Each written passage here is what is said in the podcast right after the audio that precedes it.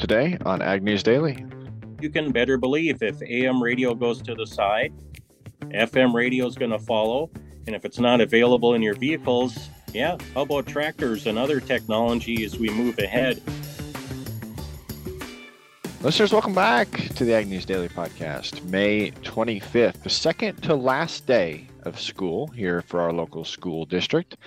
But Tanner and Delaney, yes, we brought back the rock star Delaney. You didn't have to listen to me two days in a row all by myself, right? Oh, but I think people like listening to you. I thought you did a great job, Tanner. Thanks. I don't uh, I don't think that's the case. I think a lot of them are big Delaney fans, and that's what helps drive this podcast forward. Were you the one that saved the calf out of the river out there in Yellowstone? no, but we're about three hours from Yellowstone, three hours from Glacier. So that's why I was not on the podcast yesterday. Listeners come came out to Montana for the holiday weekend. And at least where we're at, Tanner, which is kind of in the northwest corner, north of Great Falls, Montana, things are really green, really nice looking out here. Good. So they're certainly not dealing with drought, at least not yet. That's good. It seems like our friends in a portion of the drought stricken areas are now getting too much rain. Seems feast or famine, unfortunately, to not use any better cliche than that. Flood watches are now issued for several counties in Texas panhandle area. Storms are forecasted to continue to roll in tonight and into tomorrow. Excessive runoff may result in flooding of rivers, creeks, streams, and other low-lying and flood-prone locations. Thunderstorms also for part of the Oklahoma panhandle. Large hail, strong winds are likely. Heavy rainfall is to be expected. Storms will continue through Saturday, possibly causing a little bit of a ruin for Memorial Day weekend. Rain's also expected in parts of northern Iowa and Minnesota today. Scattered thunderstorms will be forecasted for the region also through parts of the weekend. But Delaney, there is potential large storm threats, as we reported on this week, coming to the eastern coast of the United States. Started off being hit, having Guam being hit yesterday by a category four super typhoon. And thankfully, Guam basically survived with minimal damage. Only about a thousand of the island's 52,000 homes and businesses lost power. The winds did get up to 150 miles per hour, but for the most part, a lot of uh, all residents are deemed safe with no uh, injuries that have been reported so far. So it seems that the roads are still passable and uh, they are encouraging people to file their news if somebody has been injured or uh, other detrimental factors have happened. But that's 150 mile an hour winds is quite fast. That is. I don't I think that I don't know how fast would it take for a wind to literally blow a person away. I don't know, but it seems like it's got to be close to that, right? Yeah, I would I would assume yes, because I feel like on 40 mile an hour to 50 mile an hour wind days that I could blow away. That's true. I feel that as well. Uh, but speaking of weather, Tanner, we know that weather impacts prevent plant acres frequently for producers. And I was just reading an article yesterday that said only about 50% of North Dakota was planted as of yet, calling into question how many prevent plant acres we are going to see up there. The USDA also released an announcement earlier this week publishing a request for information, announcing a few public listening sessions and asking for public comments on possible changes to prevent plant crop insurance coverage.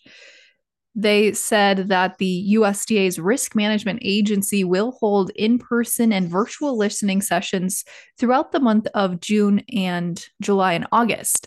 These in person sessions include states of Arkansas, uh, Arizona, California, Colorado, Indiana, Iowa, Michigan, New Mexico, North Dakota, Pennsylvania, South Carolina, and Texas, and also accepting written comments through their request for information until September 1. A few of the things that they're looking for more information on related to prevent plant requests are harvest price options, so feedback on whether to allow prevented planting payment calculations to be based on the higher of the projected price or harvest price, the one in four rule, which looks at um, what's been harvested in the last one out of four crop years, the 10% additional coverage option, the contract price, whether prevent plant costs are higher for contracted crops and how prevent plant payments should be calculated for those, and then just some general feedback looking at how they could potentially expand the program for future years. So,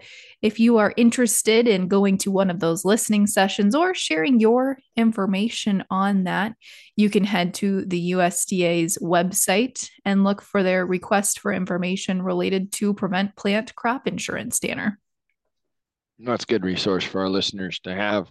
Unfortunately, farmers in Iowa are paying 9% on average more for cash rent this year.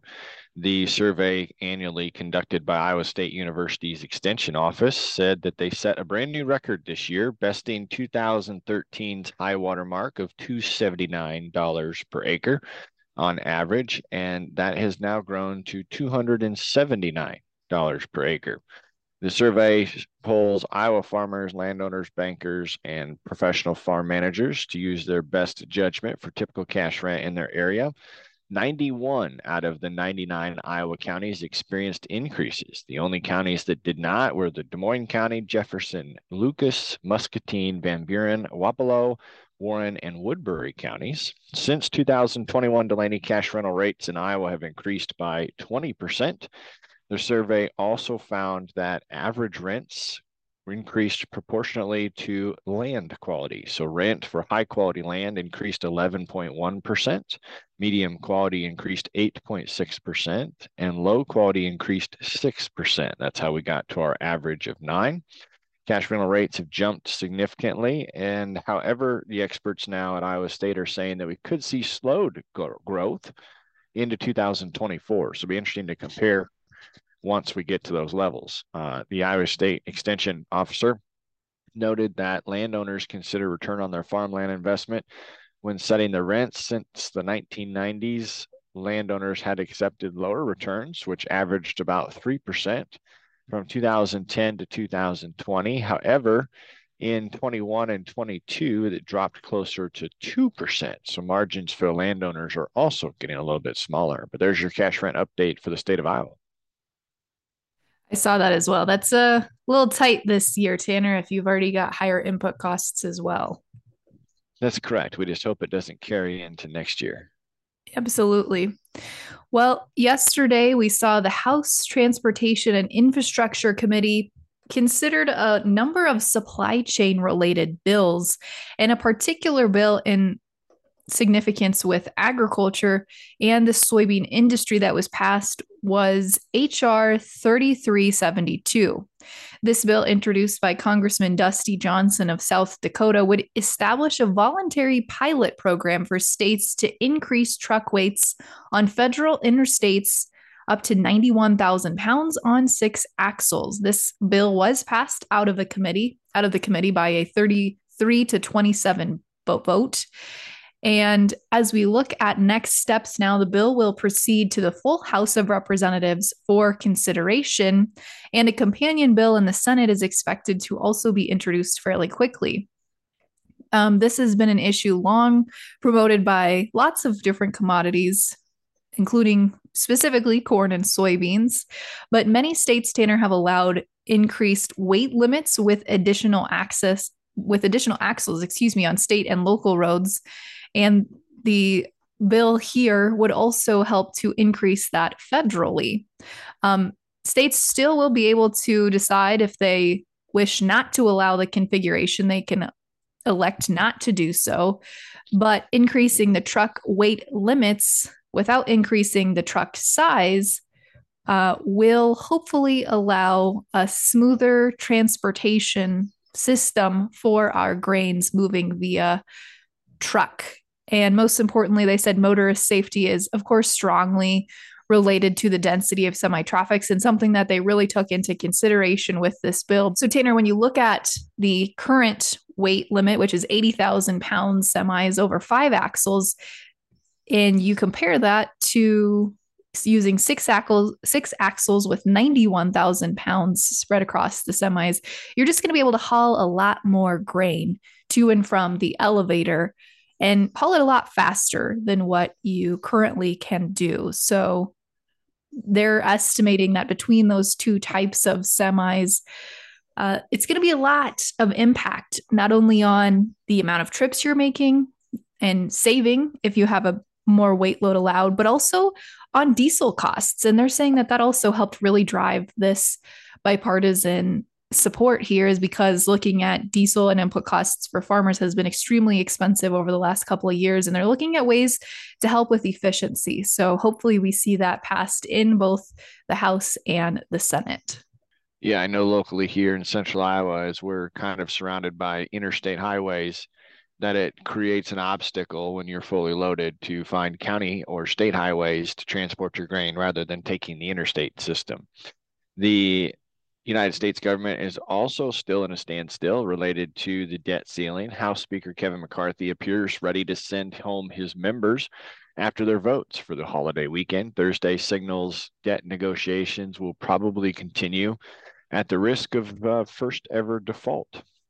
McCarthy stated this morning that negotiators made some progress yesterday, but he's unsure that they will get to a point of reaching a deal today, which means his house will go home for the holiday weekend. Negotiators are trying to make progress on a handful of outstanding issues. Cutting federal spending uh, remains the major point. The White House is weighing the GOP demands in exchange for the loan concession of possibly raising the debt limit. Treasury Secretary Janet Yellen is repeatedly saying that her target date, now deemed as X Day, is still June 1st. The U.S. Treasury will not be able to pay all of its bills on that day. Meanwhile, warning signs are popping up around credit monitoring agencies as to what happens if the U.S. defaults. Two of the biggest watchers are China and Japan the clock ticks down towards the unprecedented U.S. default. And what does that mean for China and Japan? Japan, they are our largest foreign investors. The American national government debt together they own two trillion of the 7.6 trillion dollar in U.S. securities owned by foreign countries. Beijing started to ramp up its buying starting in 2000 and now has uh, amassed a large portfolio. Currently, though, Tokyo holds 1.1 trillion compared to China's 8.7 or 80, 870 billion. That's a heavy exposure, though, for both countries who are looking to continue to watch what's going on. The falling value of treasuries would lead to a drop, obviously, in Japan and China's foreign reserves. This means they would have less money to pay for essential imports, therefore, creating a potential chain reaction as far as the government goes. So we're going to continue to watch negotiations there to see where we end up on those sides of things. Well, Tanner, we got fresh word that a new soybean fungicide from BASF will be available to growers in 2024. Revilok brings together two of the latest fungicidal act ingredients from BASF, Revysol, and Xemium. And this new fungicide tool, Revilok, will be, they're saying, an effective tool to protect yield due to its faster uptake in the plant and its long lasting residual. But they're hoping that it equips growers with the confidence to get the most out of their acres by avoiding the stressful onset of disease. So, that is an exciting new tool that farmers will be able to use here in 2024. They're doing over 400 different field trials this growing season, and I'm sure they'll share the results of that next year as they roll out the product for commercial availability, Tanner. Hey, there we go. I've got two quick hit headlines. Of course, we're going to talk ethanol real fast. Ethanol output declined week over week. Production fell to 983,000 barrels per day in the week that ended May 19th. That's down from 987. So just a small slide there. Midwest continues to be the largest producing region. However, ethanol inventories dropped to 22.041 million barrels the week of May 19th. That's down from 23.191, nearly a million barrels less. This is the lowest level for a seven days ending since November 11th. So that is quite a large drop there. Americans, though, as surveyed by Newsweek, still are fans of meat and state that it is a healthy choice, according to that survey. The poll showed that 35% of people strongly agreed to the statement that it is healthy to eat meat. 41 selected that they agreed, 17 selected that they are neutral. So, well over half, nearly all, only 4% said they disagreed, and 1% said they strongly disagreed that meat was healthy to eat. Additionally, 81% of people eat meat once a week. 10% said that they only ate it twice a month. 4 and 3% said they rarely or never eat meat. The poll showed that 45% say it is not safe to eat lab grown meat, and 57% said they would not eat it even if it was deemed safe. Although 30% of the people said they believe lab grown meat provides a realistic alternative and could be a product of the future, there's still a large respondents portion stated that they would not choose to use that product. Professor of meat science at the University of Illinois stated that uh, they are continuing to see Americans choose holiday weekends or choose meat for their holiday weekend festivities as we approach Memorial Day weekend. They don't see a change in that and hope to see record setting demands across the country. So there's my ethanol and meat headlines to wrap out my news, Delaney.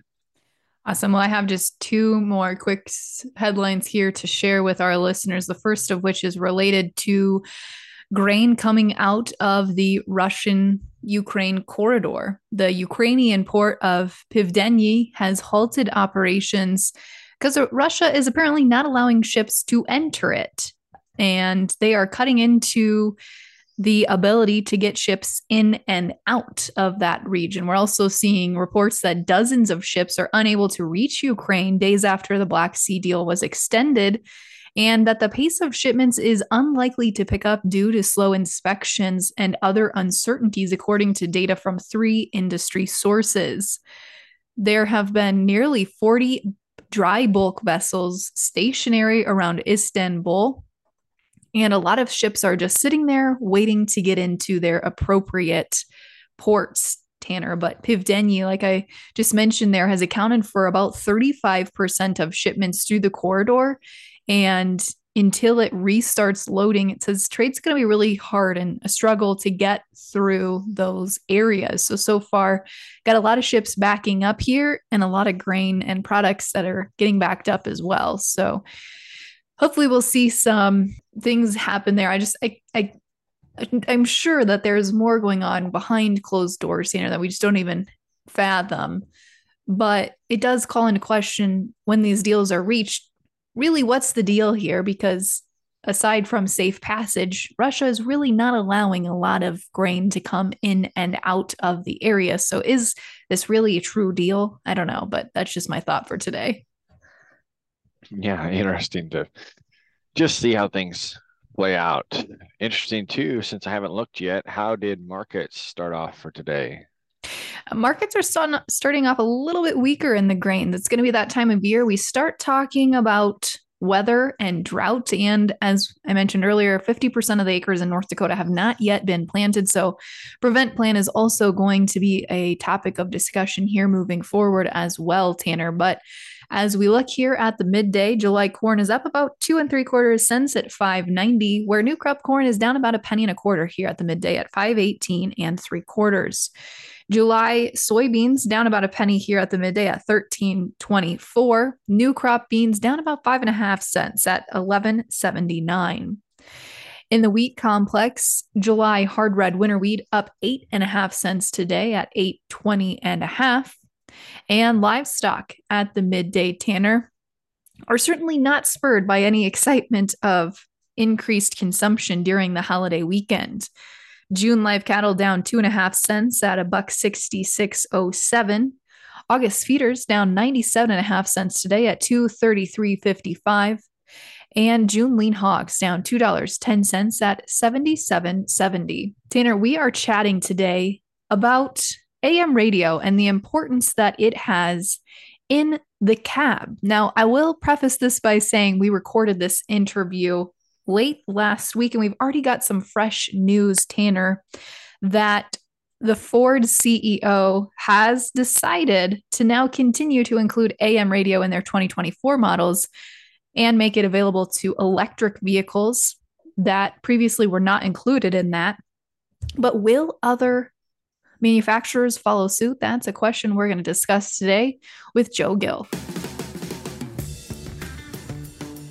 Well, we've chatted quite a bit about the headline that AM radio is being removed by a lot of auto manufacturers from new vehicles. And we're going to discuss this issue more today with the president of the National Association of Farm Broadcasters, otherwise known as NAFB, Joe Gill. Joe, thank you so much for joining us today. Let's dive right in and, and talk about the backstory about AM radio, because we in agriculture know that AM radio provides a really reliable source for folks to get news and farm information, but there's more to the story than just that.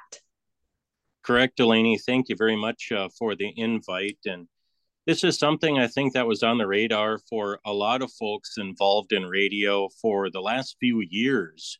It was the emergence of EV vehicles and the possibility of AM radio not being included and available on these vehicle dashboards. And I think this past year, it, it's really come to the surface and come to our attention at NAFB and many other organizations with AM radio if it's not included, the impact it could have on listeners, and it's a it's a multifaceted impact, which is negative, and and we hope we can maybe serve as more education here on why it should be included. So as we look at a way to continue to you know try to convince them for future inclusion give our listeners a little bit of a background as to what the NAFB is and what role it might have the National Association of Farm Broadcasting, Tanner, we are made up of over 800 members, whether it's broadcasters, uh, folks involved in, in marketing or station ownership and management. And uh, NAFB will be celebrating its 80th uh, anniversary and its uh, November convention uh, coming up here in a few months in, in Kansas City. And as an organization, um, we've done a lot of research too and just kind of looking over our listenership and what do they find important? And it seems like it's always kind of a three pronged approach where they find uh, local news uh, local weather and of course uh, markets and, and farm information because agriculture is uh, one of our major focuses on our listenership and plays a, a, vital role of course in our country even though it encompasses such a, a small percentage of people yeah, and the other thing I just find so important is that AM radio, if communication went down worldwide, we're in some sort of major apocalypse or world war or whatever, AM radio really is the only way that we would still be able to get emergency news and information out to people, regardless of where they're located in the United States. And I think that's a really important piece that a lot of people don't realize, Joe.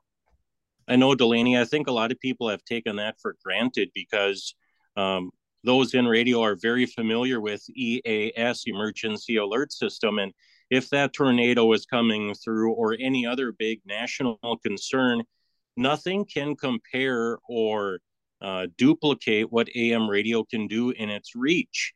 And I know the big argument is well, we can stream a, a lot of stations, and, and, therefore that ability in these EV vehicles is possible. But then again, as you know, Tanner may know as well, that a lot of rural America, proper internet and reliability is still not available here in 2023. So uh, to have AM radio is such a big asset uh, to keep in vehicle dashboards. So, for uh, those of us that don't fully grasp the difference between how uh, AM is transmitted versus FM versus how products can get streamed as described. Can you elaborate a little bit on that for us? I'll take the angle, Tanner, of of looking at, for example, I was speaking to one uh, radio station owner and, and farm broadcaster, and he says we've had streaming with our AM station available for nearly 20 years. And they look at the diagnostics behind it and they say, hands down, still after 20 years, people who access their station and their signal, hands down, they still use it through AM radio. As far as an online service, they say it really doesn't even compare. Uh, yes, it's great to have that avenue, but they say it's not being used by their listeners, and, and they have a signal that goes over four or five different states here in the Midwest. So they use that as a prime example. Yes, it's great to have that ability, but still with AM radio, that signal can travel long distances. I know I'm based in Minnesota. Our, our signal is is 2100 watts and I know that sounds so minuscule in the whole scheme of things but still we can touch three different states and I, I find that's amazing and we have am signals that you know have 100,000 watts where they reach five six seven different states so once again, I think that's just a prime example of what AM radio can do and its power. And Joe, I think we're starting to get more momentum behind the importance of AM radio with folks that are making legislative decisions out in Congress.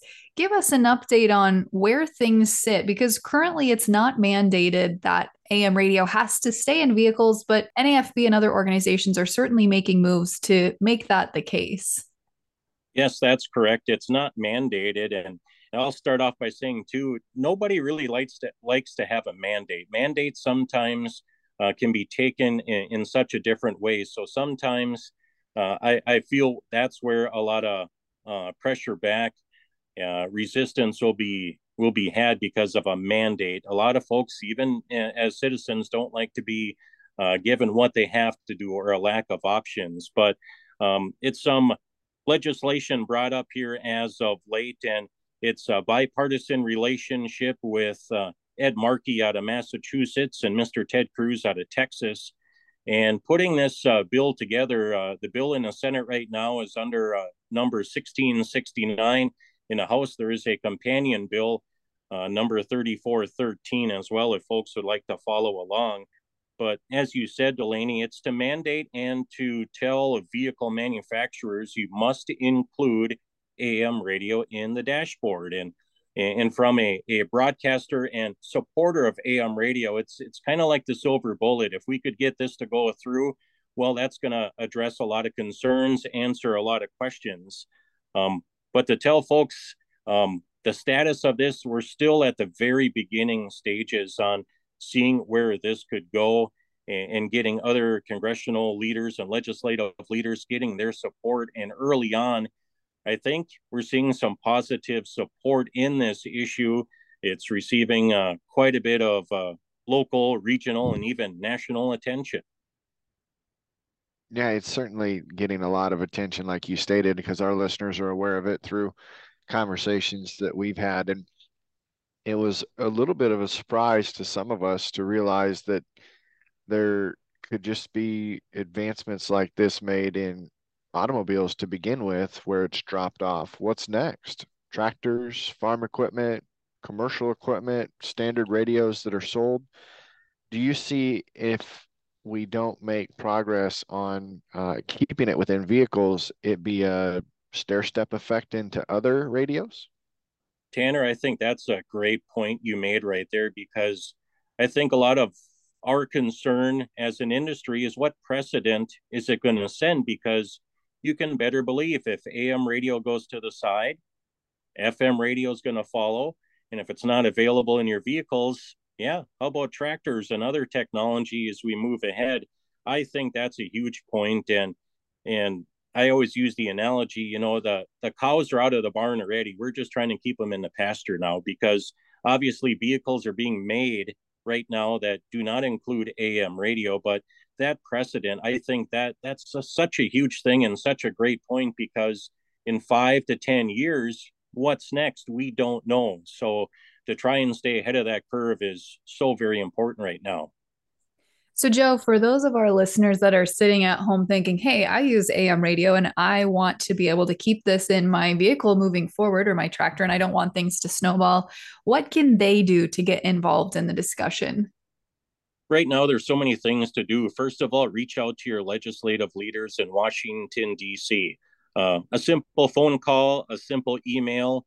Uh, the National Association of Broadcasters, also known as NAB, is also doing a great job and, and many of our, our state broadcasting organizations are all working together in this effort.